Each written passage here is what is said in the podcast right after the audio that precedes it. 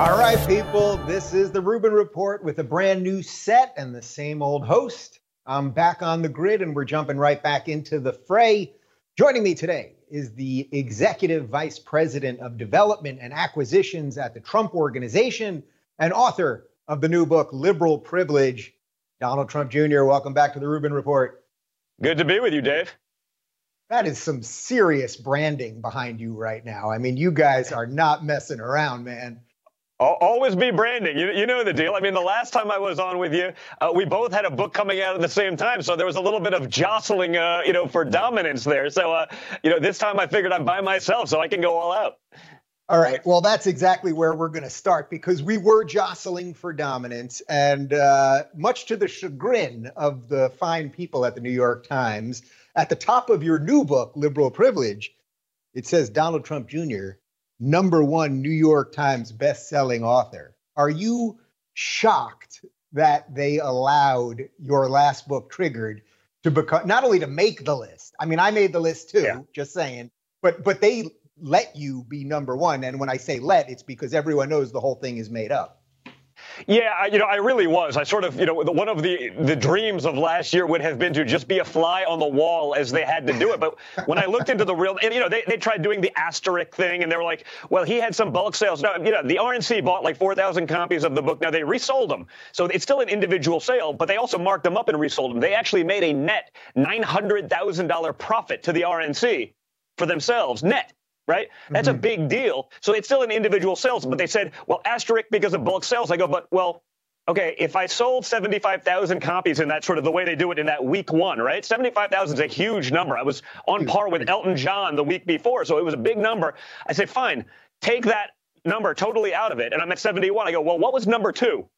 And they go, well, this book. I go, how many did they sell? Like 28,000. I go, so I'm 2.5 times bigger than number two, even if you take out the quote unquote mm-hmm. bulk sales from it. So I don't think they had much of a choice, but they must have been really, really disappointed about that one.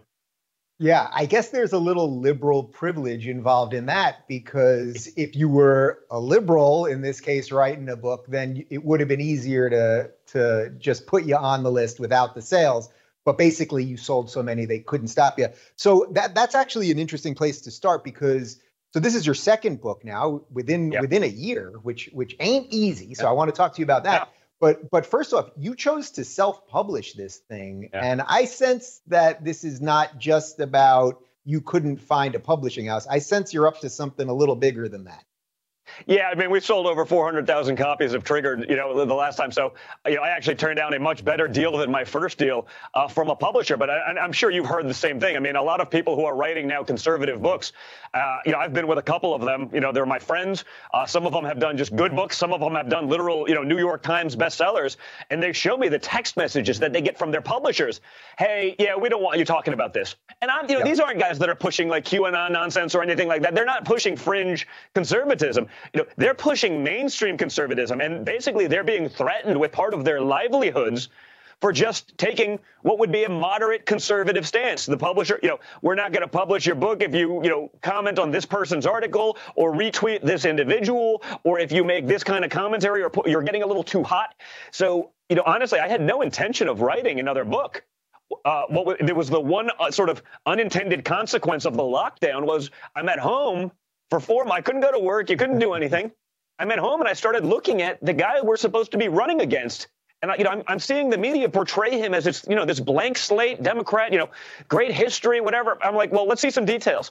And when I started looking, I was like, oh my God, someone has to write this down because it's literally feels like it's me versus the entire mainstream media complex. I mean, there's so much about Joe Biden, whether it's his just bad decisions, terrible decisions on trade, terrible decisions on race, policy stuff that's a disaster, terrible deci- you know, things that went on with his family, the graft, and it's not just Hunter and the shade there, but the brother and the sister. And I'm like, man, if if we were Joe Biden with that record, this would be global news. But the media has just totally abdicated their responsibility to look into it. So I started writing all these things down. I go, you know, there, there's a book here. Someone has to put it out there. Someone has to be, you know, the Oppo research guy that the media, you know, it's sort of their job, but they're refusing to do it because they're no longer journalists. They're just activists. They are left wing activists and they refuse to talk about so many of these issues. So I started doing it and I said, you know what?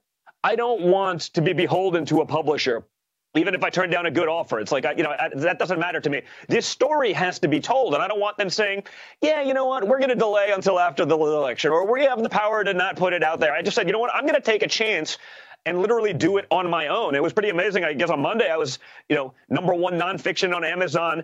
But even more interestingly, I made it available on my website because you know so many of our mm-hmm. you know conservative friends they don't want to give money to big tech and stuff like that. So just on donjr.com, simple. Like I literally, a buddy of mine found this. He's like, you know, that's available. I got it for almost nothing. I was amazing. Uh, you know, we're moving like about you know 40% of the volume that I'm moving on Amazon just on this little website that we put together because people would rather just go direct than give money to big tech on our side. So it, it's doing really well. But my biggest thing is just making sure that message gets out there, that people, you know, have a chance. And there's literally 560 citations in there pointing to all of these things. So no one can say it's fake news. No one can say, no, no, no, Joe Biden didn't actually do that. I mean, Joe Biden was for the wall before he was against it. He was pro-life before he was against it. He's beholden to the radical left. He supported NAFTA, TPP, China's permanent status on the World Trade Organization that destroyed more, you know, American jobs and the middle class and the manufacturing sector than anyone. But but now magically, Dave, he's going to be the savior of the middle class. I mean, you can't make this crap up. All right. So I read about half the book this morning, and you, you, just laid out a lot of the arguments that you made. And when I was when I was looking at it, I was thinking, you know, the the alternate title basically for this book could have been double standards, right? Because that's yeah. really what you're that's really what you're saying in this book. That if my family did these things, this is how the media would have portrayed it. If my dad had made these decisions, this is what would have happened. And if I had gotten the the benefits that say Hunter Biden had gotten, this is how the media would have dealt it. I, I've said a lot of people as as I've gotten more comfortable, let's say, with your dad, a lot of people will say to me, Well, I don't get it, Dave. How could you how could you support Trump? How how is he how come you don't think he's the devil? All of that kind of stuff. And what I always say is, well, he understood the media more than anything else that mm-hmm. it wasn't just it wasn't just republicans versus democrats it was right. republicans versus democrats plus the media that that to yeah. me seems to be a huge thrust of what this book is is it does it all boil down to the double standards thing for you it, yeah, I mean, y- yes, and, and even and, and, more, right? I mean, because it, it's not just a double standard; it's just flagrant mistakes. I mean, if you just look at what's going on today, you know, there was another fake report. You know, Donald Trump suffered uh, mini strokes. You know, now and he had to be treated at Walter Reed. Now, the doctors at Walter Reed said this is nonsense, it's un- untrue, but the media won't even talk about Joe Biden, who's literally had two brain surgeries for literally brain aneurysms. He had explosions in his brain.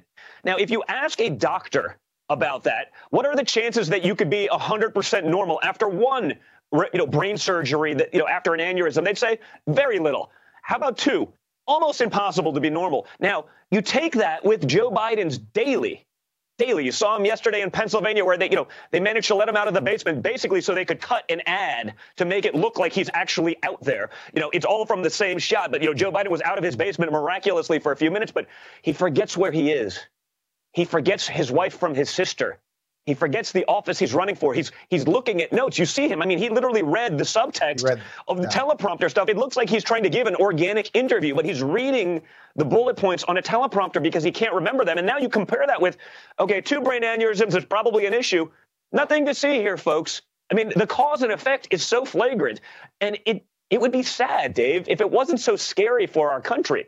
You know, Joe Biden is basically he's camouflage for the far left. They can try to, the media will spend billions trying to sell him to middle America. It's moderate Joe, moderate Joe. But, you know, you're not a moderate with Kamala as your VP.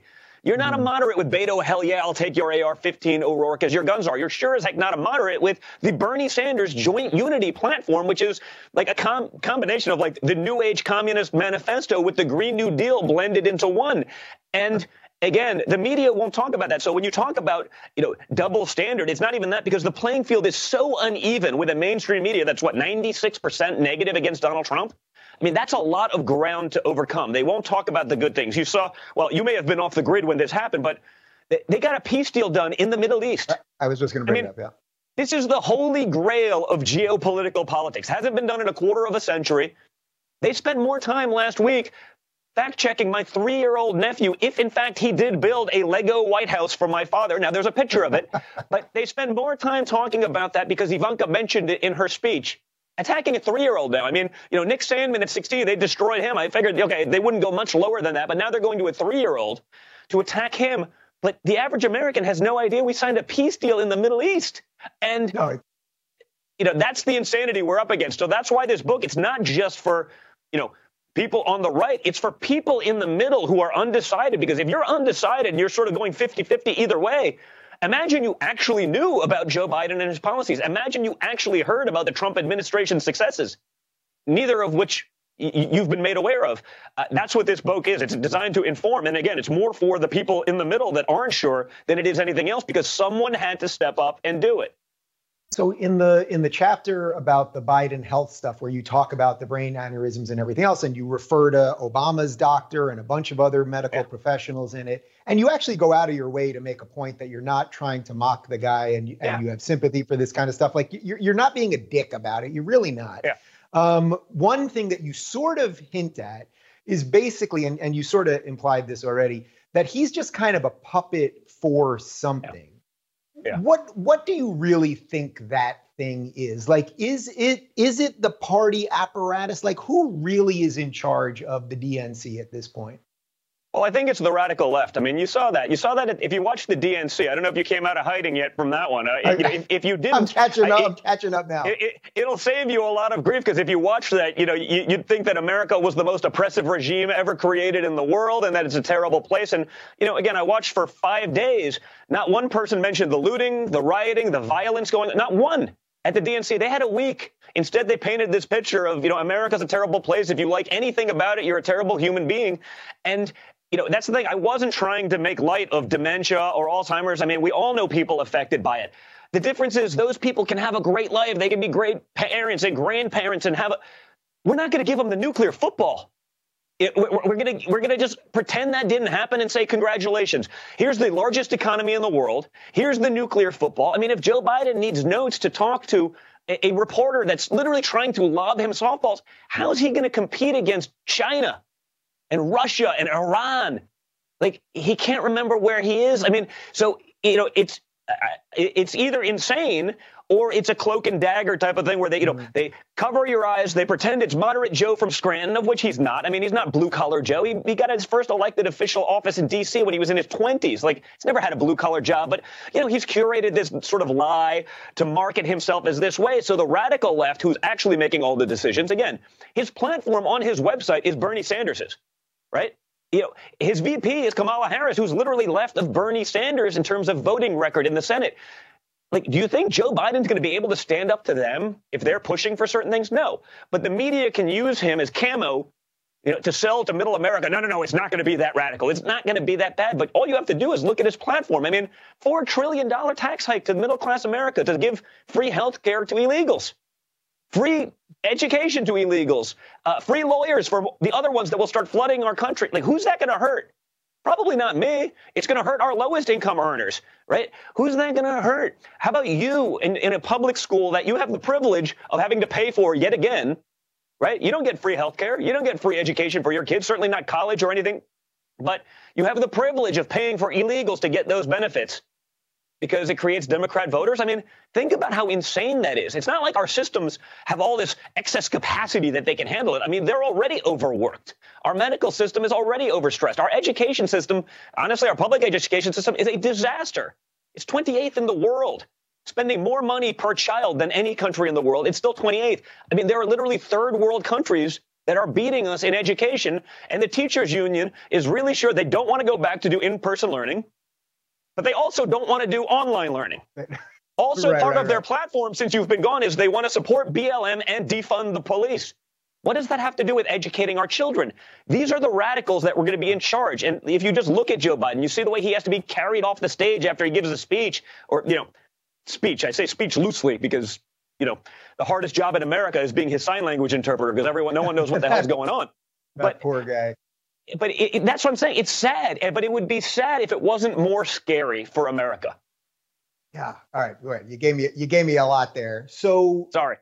let's talk. No, no, that that's good. So let's just do the Kamala thing here for a minute because were you guys, uh, when I say you guys, the Trump organization, the the campaign, your dad, were, what was the feeling when when it came out that it was Kamala? Because on one hand, I think she's probably not as full, say, communist, Marxist, whatever that Bernie thing is.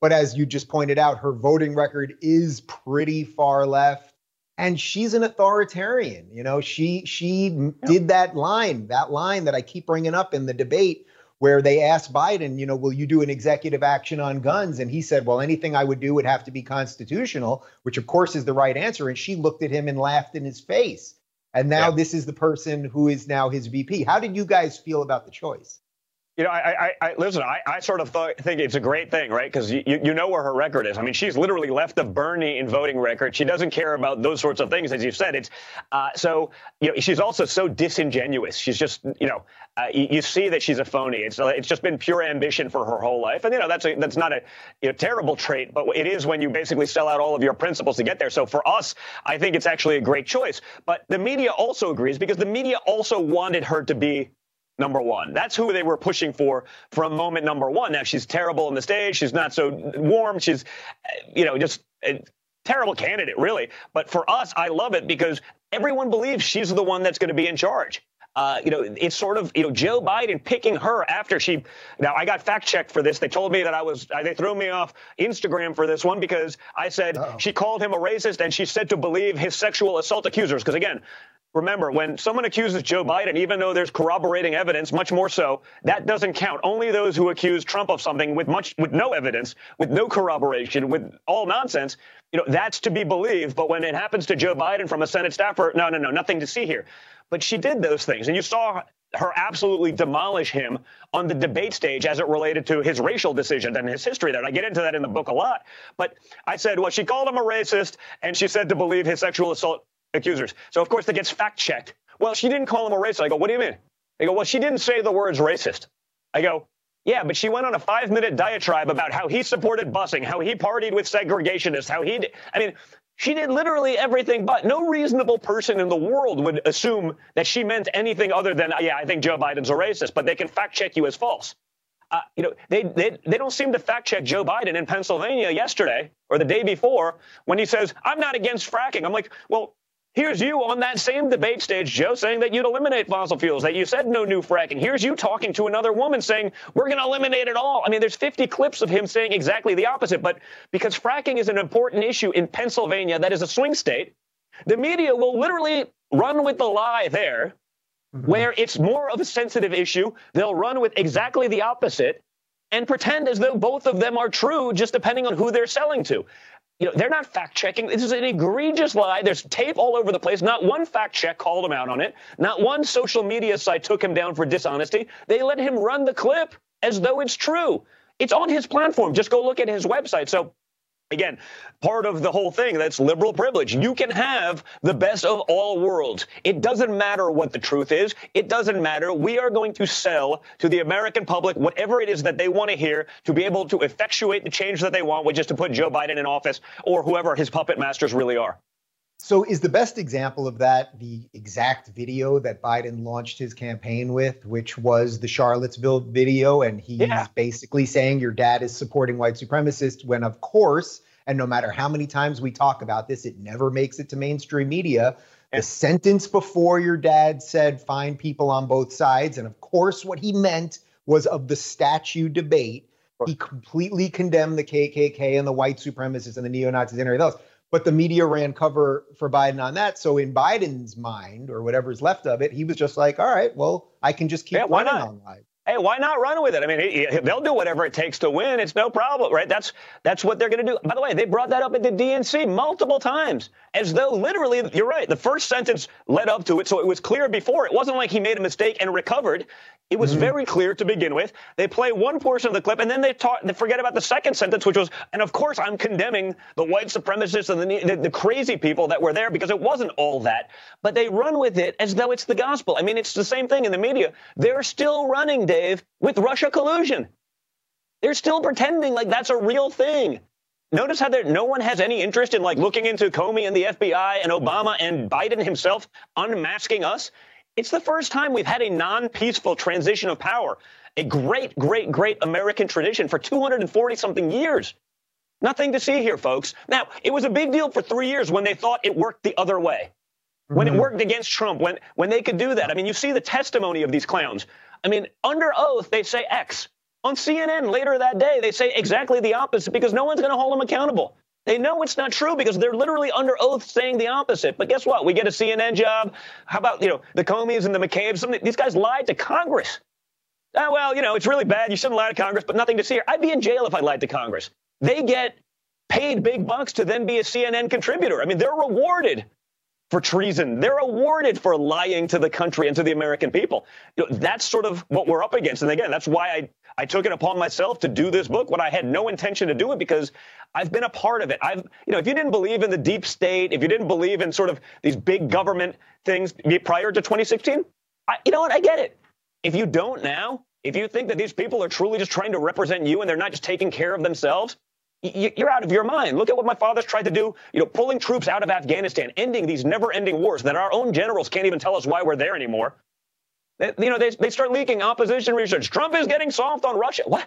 There's more sanctions on Russia than any than any administration in American history, but they do that because they want to stay in endless wars because they don't care about sending you know nice kids from middle America to go lose life and limb abroad so they can keep the military industrial complex going. And that's not just Democrats, that they're a big part of it, but it's also the neocons and sort of the never Trump Republicans that hate that he's getting out. You know why? Because they want to be on the board of Raytheon for $500,000 a year. They'll do whatever it takes. They'll get their board seat. They'll do that. All of their friends get rich, sending our kids to die for something that we don't even know why we're there. And it never ends. Trump tries to pull out of these things, and you literally have people in Congress trying to literally stop him from doing it. Uh, and it's so obvious. And yet, again, nothing to see here, folks. Yeah, no, it's like you've suddenly got the never war left, sort of pro war because Trump's against war. Does your dad love the fact, or do you love the fact that he has been able to make his opponents say and believe almost anything as long as it's in opposition to him. Like like when he wakes up yeah. in the morning, that's got to be the the greatest joy of this whole thing is that to to get people who aren't grounded in anything other than hating one guy, you can make them he, well he can make them believe anything or say anything. Yeah, it, it, it's amazing the things you know. And again, you saw that you saw that with the riots. I mean, Donald Trump condemns the riots, so so they support them. I mean, they're literally the Democrats. Again, not one person mentioned them in the DNC. Because if Donald Trump's again, we have to take exactly the opposite approach. Finally, Joe Biden, and it was like a, you know a tepid response at best. Well, the riots aren't so good. He only said that after Chris Cuomo and Don Lemon are on CNN saying, "Oh man, it's starting to affect us in the poll numbers." That's the problem with the Democrats. You know, they could solve some of these problems, but they're not interested in solving the problems because if you solve the problem, you can't campaign on victimhood. You can't campaign on it. So finally, when it's affecting his polls, you know, nothing to see here for the first three months of it. You know, there were wonderful, peaceful protests with buildings, I guess, that spontaneously combusted in the background. Just total coincidence, of course, Dave. Uh, yeah. But now it's affecting him in the polls. Now we got to come out against it. I mean, what kind of leadership is that? You know, he came out of the basement to do this, to get a clip to make it seem like he hasn't been hiding in the basement. The day before that, he announces, well, I'm going to come out of hiding in 10 days to address 10 days. Well, is is he just hiding because he's that incompetent, or is he just not capable of coming out of the basement? I mean, obviously they'll question Trump's health at every turn, but like when he's got real issues, a real history of you know his own doctor, he's not a healthy guy. I mean, read the chapter in there, you'd say, "Oh, Jesus Christ!" I mean, you, you think this guy is going to be there at three o'clock in the morning when something really goes down, and you got to, w- will he be with it? You know, or what are they giving him something so that he can appear even a little bit lucid or coherent? You know, at times for the few seconds that they put him on air and the rest is a disaster? Is he physically not capable of being out more than once a week? Because it sure looks like it to me, but no one's going to question it. I guess I had to. Yeah. So you mentioned the uh, the peaceful transition of power that we've had here for about 240 years, and that that was really at risk just three years ago. Do you think that they basically, the Democrats at this point, are basically setting the stage to not accept the results uh, no matter what. And, and when I say no matter what, I mean I mean with with your dad winning. Yeah, of course. I mean, you know, you saw Hillary say that he should not accept it no matter what. I mean, in all fairness, she hasn't accepted it yet either. You know, the Democrats they talk about all these things. Remember, prior to 16, she said the Trumps they're not going to they're not going to accept it. They're not going to accept it. Turns out she didn't accept it. Turns out they launched an entire hoax for four years that the media was 100% complicit in pushing for them because it's their marketing department. You know, look at Stacey Abrams in Georgia. I mean, she still thinks she's the governor of Georgia. I mean, the Democrats have a you know a, a current history of not accepting election results uh, and, and pretending that it didn't happen. They're doing whatever they can to try to you know cheat, steal. You see the craziness with some of the mail in ballots. They just want blanketed ballots. I mean, there's elections that happened three months ago that they don't even know who won because they have no idea. Five people living in one apartment are getting the same ballot. I mean, it's insane, but they'll do whatever they can to win. They don't care. There's no principle there anymore. So what, what's the plan then? Let, let's go on the assumption here that your dad wins. I, I suspect that he will, and I think he's going to win probably by a much larger margin than than most people think. But if the media and the Dems won't accept it, like what's the plan to kind of get us over this hump, get us to a place where even the people who you disagree with politically, you know, that everyone kind of feels a little more in the fold. Yeah. Is there is there a plan? Do you think it's even possible? Listen, I, I think I think when he wins, you know, and he's not running for election again, I think things will normalize. I, you know, I, I, do think that. I think people, you know, some of that hysteria will eventually go away, and they'll say, "Fine, he's got four more years. We got to get through it." In all fairness, he built the greatest economy America's ever known. He's probably the, the guy that can do it again. You know, I, I think some of that vitriol ends. It's not going to end while there's an election ongoing, and we just got to, you know, we got to make sure we have that. We, you know, staffing up teams and you know, poll watchers and watching for all of the things that are going to be so flagrant going on. You know, I mean, you saw the article that came out yesterday. It's like, well, Trump's probably going to win on election day, but by the time we count you know, the, the crates oh, that yeah, show yeah, up, yeah. you know, that, that are found constantly in the back of people's truck. Oh, oh, oh, look. Oh, oh, how many are we down by? 5,001? Okay. Well, well I, magically, I found 5,002 ballots here. 100% of them are Democrat. Amazing how this happens. I mean, it's it's insane. So I think that you know people have to be watching out for that. People have to be ready for that. Let's have an open and honest election. You know, if you can loot in person, Dave, you can vote in person. You know, wh- where there's absentee systems in place in some of these states, great. You know, vote that way. You know, we have no problem with absentee balloting, but the conflation of sort of mail-in voting, where everyone who's ever lived at an address for the last decade, you know, a magical ballot shows up in their thing. You may not live there anymore. You have no idea to verify it. You know, and everyone's just going to turn them in and be honest and ballot harvest. I mean, no one believes that's real. I mean, look at Jerry Nadler in New York. You know, your former congressman I mean, yeah. he's said how insane this system is. I mean, he's on the record saying, hey, it's ripe for cheating. Look at what's going on in New Jersey. Look at what went on in some of the special election stuff. You know, 60 days out, they don't even know who won. They're like, oh, we'll just give it to someone because, you know, why not? I mean, it's yeah. insanity. So, with all of that in mind, and election coming and, and, all, all the craziness getting ramped up. And I will tell you this, my friend, after you take a month off and you just suddenly come back to the craziness in one day, it all yeah. particularly crazier the day you get back than uh, than doing it every day. Um, do you think that your dad, let's say your dad wins, and do you think that we just continue with lockdowns, we continue with race riots, all of those things, like because they sort of need it at this point, like there, there's almost nothing yeah. left?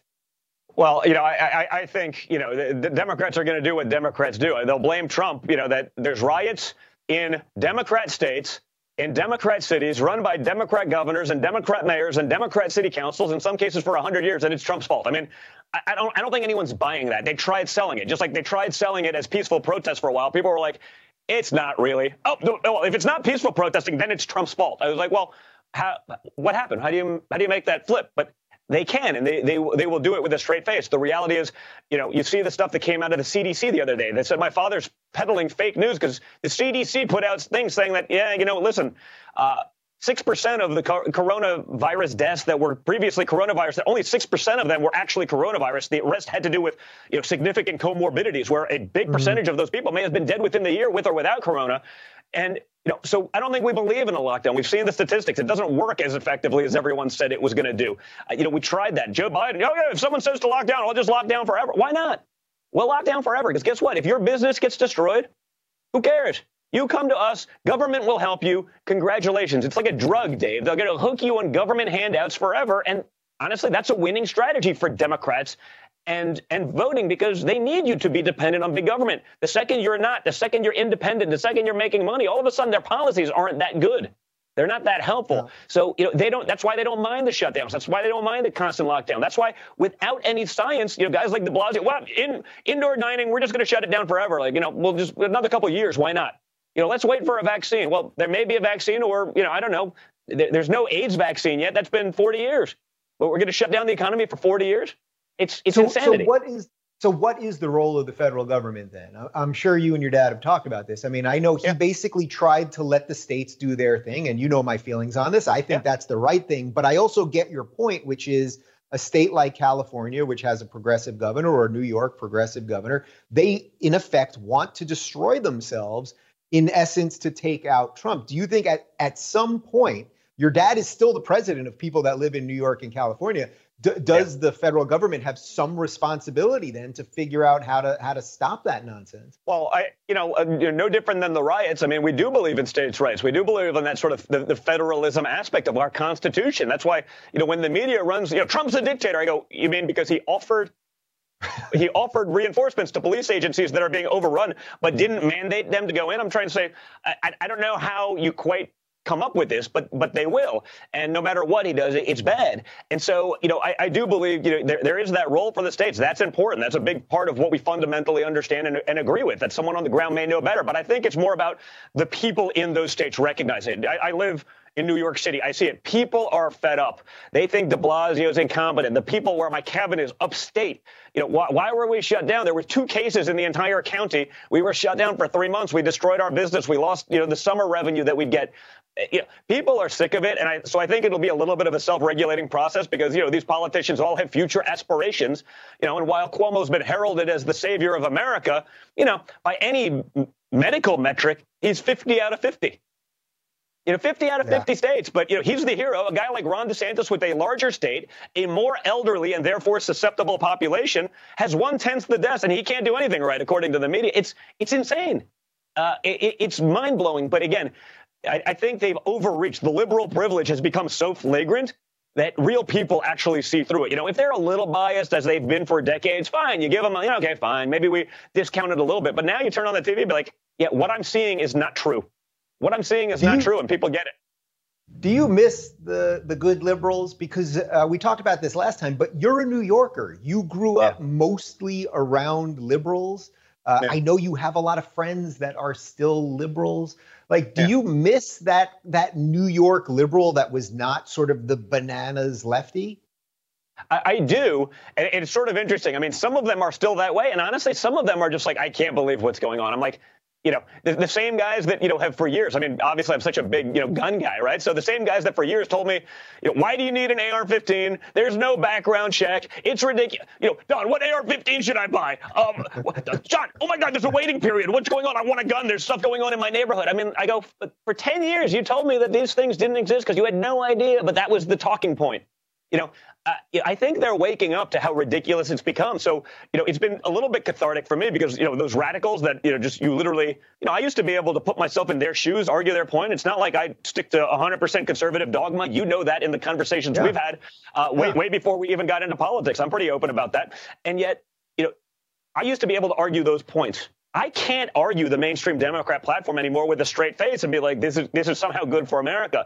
Most of them can't, and and that's the problem. They see it. So there's plenty of you know those Democrats. I know a bunch that are just like, yeah, you know, we don't love every aspect of what you're doing, but like we, we believe in economy, we believe in freedom, we believe in freedom of speech, we believe in, and you're listing these things that you know. I said it in my convention speech, like you know, freedom of speech and thought that used to be a liberal value. You know, try wearing you know, tolerance used to be a liberal value. I mean, they still run around. They're the party of tolerance. I'm saying, try wearing a MAGA hat in Portland. You know, try wearing a MAGA hat in one of these major cities. Now, if you wore a Biden hat, and I haven't seen any of them, but if, if someone made one and wore There's it. There's got to be one somewhere. Yeah, wear it in the most, you know, I don't want to call it MAGA country. That's a Jussie Smollett special, but like, uh, yeah. you know, in, in the most conservative, no one's gonna. They won't even say anything to you. They won't. They won't spit at you. They won't throw you. They won't beat you over the head with a brick like you're seeing in these videos. You know, they won't loot your store or cancel your business or you know, get petitions going to to ruin your life on Facebook. They won't do that. But try doing it the other way. So, you know, the party of tolerance isn't so tolerant. And I think a lot of reasonable Democrats, you know, uh, get that. I also think a lot of sort of that that history, that blue collar working class union Democrat that had a tradition of voting that way, I think they get it too. They're saying, what is, you know, I used to hear it in 16. Well, you know, Don, if my grandfather knew that I was voting for a Republican, he'd be rolling over in his mm-hmm. grave. I go, well, what would he say about today's Democrat platform? Not that one. And he goes, huh, you know, you're, you're right, Don. Like, oh my God. I go, how many genders are there? 96 or two? What would he say? You know, John F. Kennedy, you know, this pillar of the Democrat Party, he'd be alt right today, Dave. He'd be canceled. Right? He'd be me too'd and canceled, and it would be over. I mean, uh, it's just not your grandfather's Democrat Party anymore. And I think that has ostracized, you know, so many former Democrats where they're starting to become, you know, either somewhat conservative, uh, moderates, or or really, you know, sort of libertarian in many of their views, which are so many of my views too.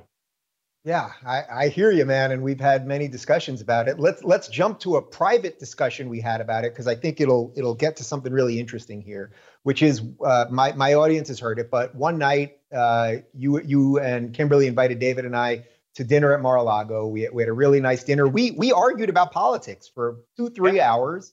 Uh, I had a couple drinks. You do not drink, so I'm not sure who won the arguments. But we did about three hours there, and then at the end, you your dad was there. And by the way, this was right at the beginning of impeachment, and everybody said the walls are closing in. He's freaking yeah. out. The guy's sitting there. He has no tie on. He was with Giuliani and some people, and he's laughing and having fun. Anyway, at the end of dinner, he said, "Hey, would you like to meet my dad?" And I was like, uh, "Yeah, I'd like to meet the president. Let, let's do it."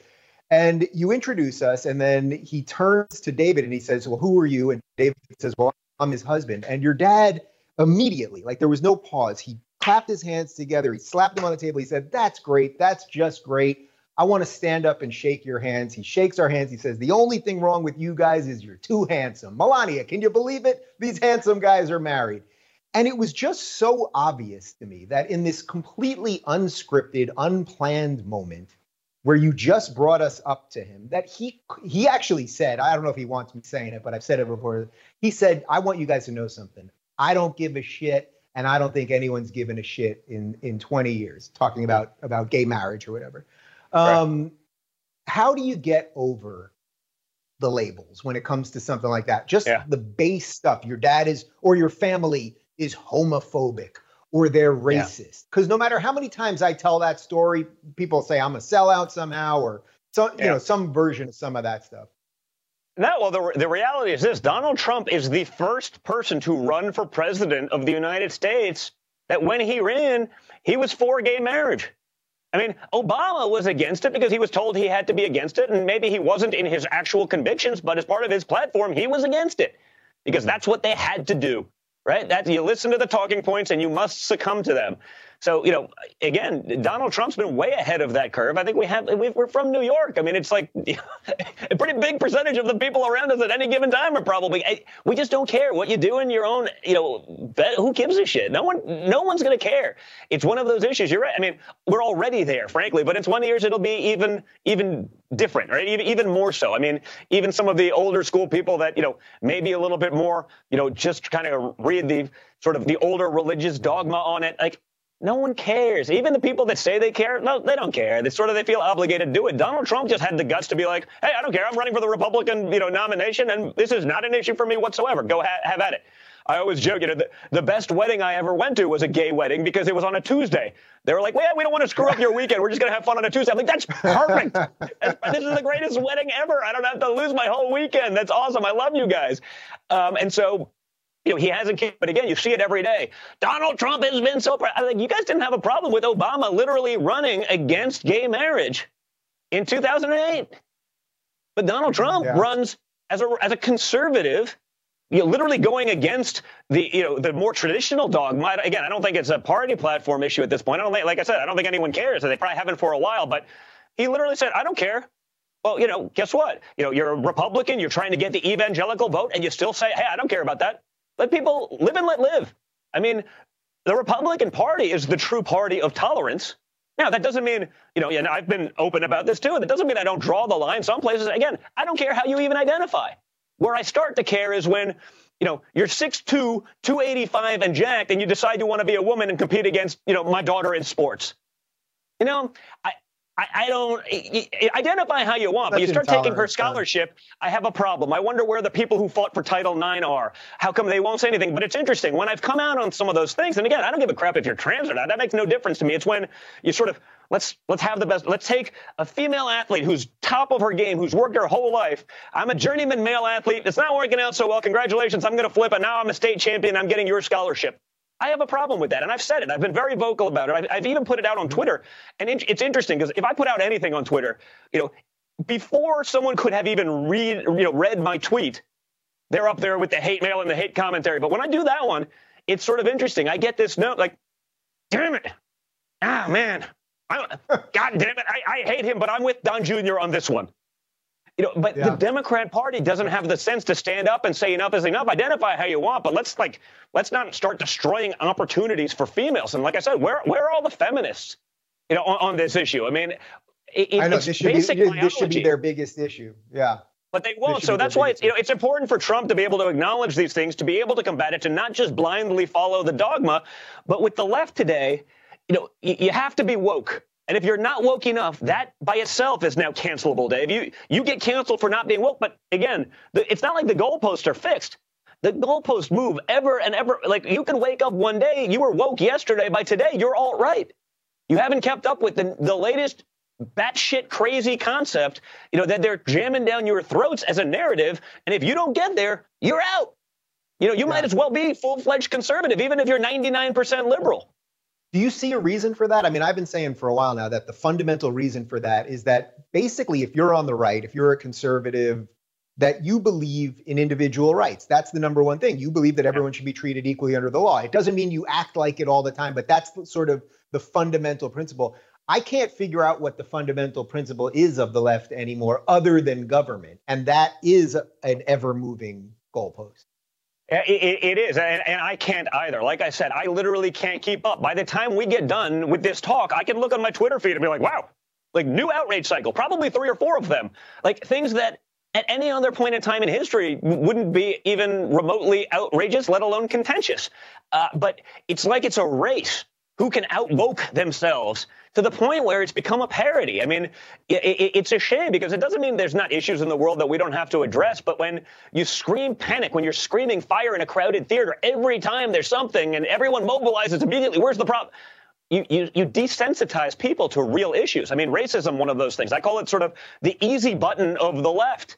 You know, if I can't win an argument, if I don't have facts to back me up, if I don't have statistics, racist, obviously. I mean, it was what, like, well, what do you we do? What, talking... is, what does your dad do? What What does your dad do to combat the fact that it works? It doesn't matter if he's on stage during the State of the Union saying black unemployment all time low, and the Congressional Black Caucus sits there like this. I thought they would maybe applaud that or be happy about that. Yeah. But what do you do to just combat the horrific way that that nonsense sticks? I think honestly, you just got to keep fighting and you got to keep winning. You know, I don't, I don't think there's a chance that in in any time soon, you know, the media is going to become unbiased. I, I, don't think you do that. I think you have to just keep winning. You have to put up the numbers. You have to make sure that a reasonable amount of the people see that, and I think they do. I think if you look at you know our numbers within the you know African American community right now, and they they get it. They see what's going. They don't want violence in their streets. You know, they're watching the media, you know, as their businesses are burning down. You know, many of these businesses are minority owned. They're burning down and no one's looking to help them. They're looking to get them, you know, a picture of it as though this is somehow Trump's fault. But I think they see through it you know, it's it's harder to get through, you know, those levels, especially in the big and inner cities, you know, because there's such a stranglehold by the Democrat Party within those cities that to get the mm-hmm. information to disseminate down, you know, to, to the voter uh, is hard. You you're going through so many levels of filters. But I always say, like, you know, if Joe Biden knew how to fix racial issues, you know, why didn't he do it by now? I mean, he had 50 years. He was vice president for eight years under Obama, the first African American president. Like, if you really wanted to fix it, you could have focused on opportunity zones. You could have even tried. They had the House and the Senate. They didn't even attempt it because they need you to be a victim. They need to be able to come back to you every four years. You're a victim. So, well, why didn't you fix it in your half a century, Joe? You know, is anyone dumb enough to believe that he's going to somehow fix it now? Yeah. Well, speaking of fixing stuff, people kind of forget because you're thought of now as as a political guy, although that really is not what you what you truly are, at least at the day to day level. Um, you you're running Trump properties and Trump hotels and all that stuff. We spoke a little bit right at the beginning of, of the lockdown. and you you were freaking out about what was happening to the economy and employees yeah. that you had had. I think you told me there was there was a guy that you had had for like 35 years that yeah. you were going to have to temporarily furlough or something like a whole bunch of stuff. Yeah. Where are you guys at business wise right now? What's going on with just hotel business and, and the other stuff that you care about and spend most of your day talking about? Yeah, listen, that, that's not easy. The hotel business, you know, people aren't traveling. The cities are locked down. You can't have dining. You got to wear masks. I mean, you know, it's not a great time to be in the hotel business. Now, you know, for better or worse, unlike Hunter Biden, we used to be international business people too.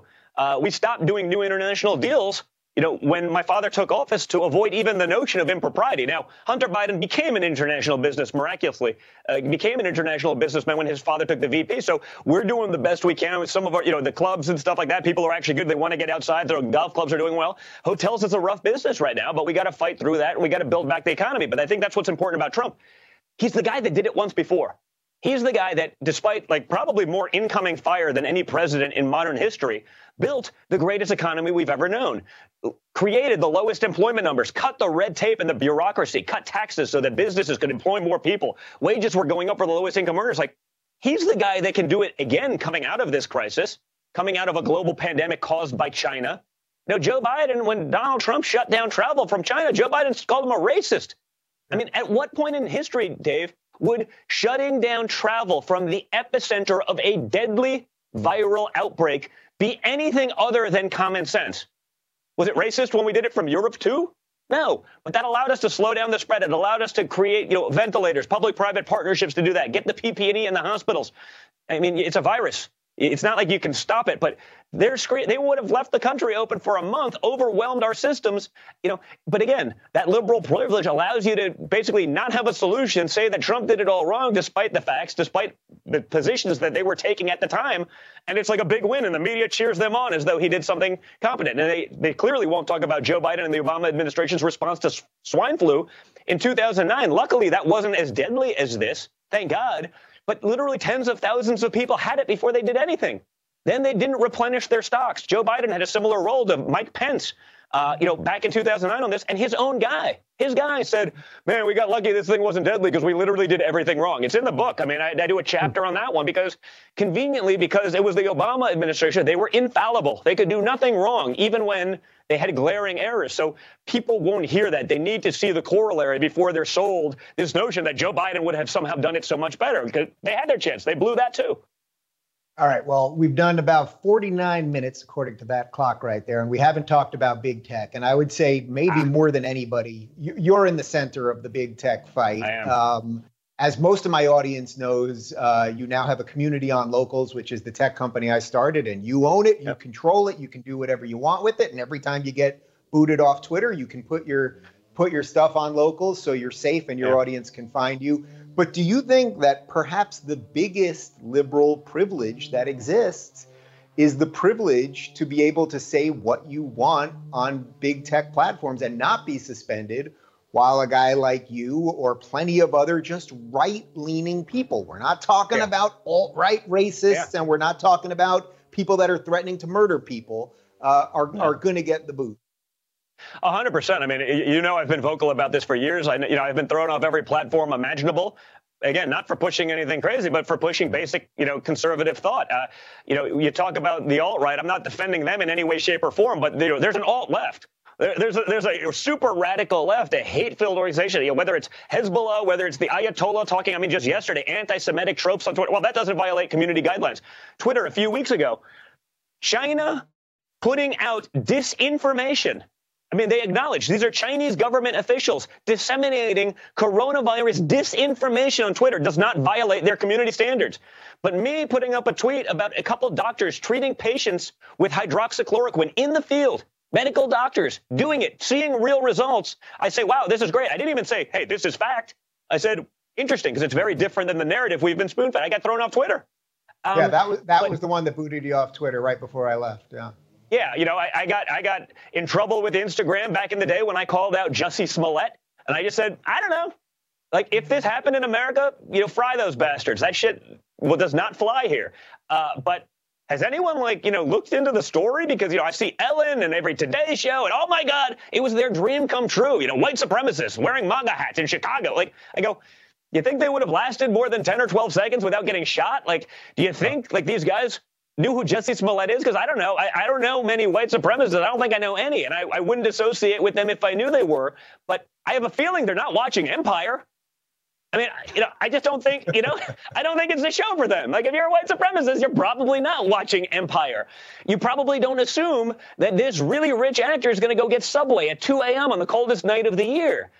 You know, I've been all over. And then, you know, and then leave the news. He left the yeah, news well, on like for a the, the little hours. shoestring news. It was like twine. I'm like, I don't know. It, you know, if the guy's a decent actor, maybe I haven't seen the show, but like, he's not a good writer. But I was the Yeah. only person in America with, you know, like, let's call it with a following, with something to lose. That was like, okay, screw this. Like, I'm all in because this has to be bullshit. Now, if I was wrong, I'm over, right? It's can I'm canceled forever. Um, but I, I, got, you know, Donald Trump Jr. spreading hate. He's an anti this. He's oh, a terrible human being. Well, it turns out I was right. Uh, it turns out I was right. Uh, you know, no one questioned it because it was so good they had to push it. So, you know, to get thrown off platforms, you, the most vile people on the left, whether that's pornographic, whether that's this, whether it's you know anti-Semitic, not one has ever been thrown off Twitter. Not one has ever taken their content down. Not one gets fact checked, like like Joe Biden and the Pennsylvania stuff. Even the, the it's one-sided. You've never heard of one of those instances: deplatforming, demonetization, and so it, it's a real threat. They are heavily putting uh, their foot on the scale of this election. It's, it's literally, like I said earlier, it's why I made my book available on donjr.com rather than just on Amazon or you know any of the other platforms. You can get them there if you want the one-click shopping. But like a lot of our guys were like, I just don't want to give it to Amazon. I just don't want to do it. I was like, okay, here's another option for you. And like I said, I'm moving a, like a really big amount of volume just on my own little website because they don't want to go to Amazon because they see you know what's going on with big tech? Now amazon i don't think they've done anything with me on that one. It's you know the twitter facebook instagram you know they, they play much more games. Uh, I, I don't know that they're playing games with me on amazon. I didn't notice it the last time around. Uh, but people don't want to support that. And we need to create an environment. People have said you know well start conservative twitter. I was like i don't i don't really want to do that either because i actually want to have the argument. May the best Mhm. idea win. I mean that's a concept that goes deep in american history. Um, they don't even want to hear the corollary they're going to spoon feed you a narrative. That is the narrative. That is it. You cannot question it. You're not allowed to touch it. If you do, uh, you're canceled and you're over. Uh, that's really scary for the future of our country and for the next generation. So, what do you want to happen with big tech? I mean, we see, you know, every few months we trot out Zuckerberg and we trot out, you know, Jack Yeah. from Twitter and, and the rest of them, and they they you know say what either may or may not be true or get caught in half lies or everything else. Um, and then, you know, your dad did roll back some of their protections with Section Yeah. 230 of the Communications Act. But what what do you actually think is the right thing? And and do you think it's kind of too late relative to an election Well, that's going to happen it- in about it- two months? It, it- will be for this election. You know, they've been putting their foot on the scale for the last four years. They've been pushing the Russia disinformation. You know, the inboxing is a big issue. You know, because that's not just social media, right? That's you know information. You know, if you sign up for five Democrat ca- Congress people that are running for Congress right now, and sign up for five Republicans, check your junk mail. Which which ones are going to your junk mail and which ones are ending up at the top of your inbox? I mean, Google and all those places, they're doing that kind of stuff too. They're really, you know, putting it on there. But the mm-hmm. big problem that we've always faced, and you and I, I know we've had this conversation, is that a lot of conservatives don't even understand the issue. You know, you had an old, mm-hmm. you know, conservative senator. He's got a 25 year old running his social media, has no idea. He doesn't see it. You know, when I hit send, I know what it's going to do until the algorithm kicks in and screws with me. You know, I, I Yeah. know within a couple of likes how many retweets that one's going to get versus this one. I'll be like, I'll send this one. It's not great, but it'll do okay. This one's going to go big. You know, I know, and I've seen it. You know, 2,000, 3,000, 4,000. Stop. It's over. You know, the, the algorithm catches it and and censors it. The problem is, for so long, so many Republicans don't even realize that it's an issue they don't realize it's a top issue with their base who just want that freedom of speech. You know, if you're pro-life, if you're pro-Second Amendment, if you're religious, I mean, you, your accounts get scrutinized, you know, screwed with much more than, than anything else. And so a big part of what I've tried to do is wake up conservatives. They do this whole, well, it's free market. No, it's not. It's not free Mhm. market when you're getting billions of dollars in liability protections from the federal government and you're acting as a publisher deciding who's going to magically show up in a Google search. I mean, look at Breitbart. You can't even find Breitbart on Google. It will, it will not. But if you issue, do something, you know, BuzzFeed, all the left wing rags, you know, they'll show up as though that is the gospel. You, you can't, you don't even have that access to the information unless you literally know the URL that you're looking to find. And so, mm-hmm. you know, that, that affects it. So we, we got to stop going with this notion that it's free market. We have to wake up conservatives to understand what's actually going on. Uh, a bunch more guys are, are doing that. I mean, you know, Josh Hawley's done a pretty good job in the Senate with that, Kevin McCarthy in the House, but we got to get everyone else on board and push for it because there is a point where, you know, they're going to have more power uh, than anyone in government. Uh, in, terms of the ability to shape hearts and minds uh, with, with, misinformation or otherwise, and they're already doing it. Yeah. All right, Junior. I got one more for you. Do well, no. I, am going to ask it in a different way. I was going to say, do you think your dad's going to win the election? I'm not going to say that. I know you think that. Um, play out the rest of the year for me. Just play out what you think the next two months will be like, election day, and then what happens in January. Well, listen, you know, next couple months will be brutal. You know, we're, we're going to work. Joe's going to go from his basement and the media is going to pretend that he's doing something. Uh, you know, I, I, think we'll be able to, you know, paint that picture for the American public like the, the RNC did, you know, with, with those incredible images and stories uh, versus, the, you know, the DNC. Uh, I think we'll continue to do that. I think you see that you know, the, the Democrats are just staffing up legal teams. I mean, they, they, they haven't bothered to try to create a ground game because they know there's no enthusiasm. So what they're doing is staffing up legal teams to try to game it out later on. Uh, so I, I, see that being the case, which is why so many people have to mobilize. Get your friends out. Make sure they vote. You know, don't sit on the sidelines because we, I, honestly, in my opinion, we have to will, win overwhelmingly.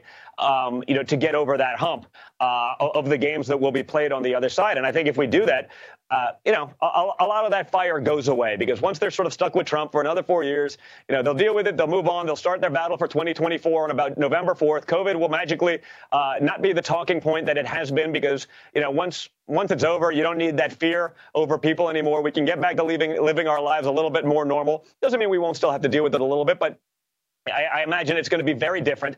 Uh, and you'll give Donald Trump another four years to build back uh, that economy and then some. Focus on things that he's he's a builder first and foremost. You said that earlier. I mean, let's do some infrastructure for America rather than building roads, tunnels, and bridges in Afghanistan that blow up the next day. Let's do that here. Let's bring our troops home. Let's put them to work here. Let's create infrastructure for America. Put Americans back to work. I mean, that would be Donald Trump's wheelhouse. And I think, you know, once you get through an election cycle, you'll see Democrats and the Nancy Pelosi's of the world, you know, maybe finally willing to actually try to help rather than try to be a hindrance at every step of the way. Because once they're stuck with him for the last thing, he's not up for reelection anymore. Uh, you know, hopefully you you infuse some normalcy uh, back into political discourse. I didn't know you're a dreamer. I can't believe it. hey, everyone's got to have hopes. All right, the book is Liberal Privilege by New York Times best-selling author Don Jr. Don, thanks for doing the show.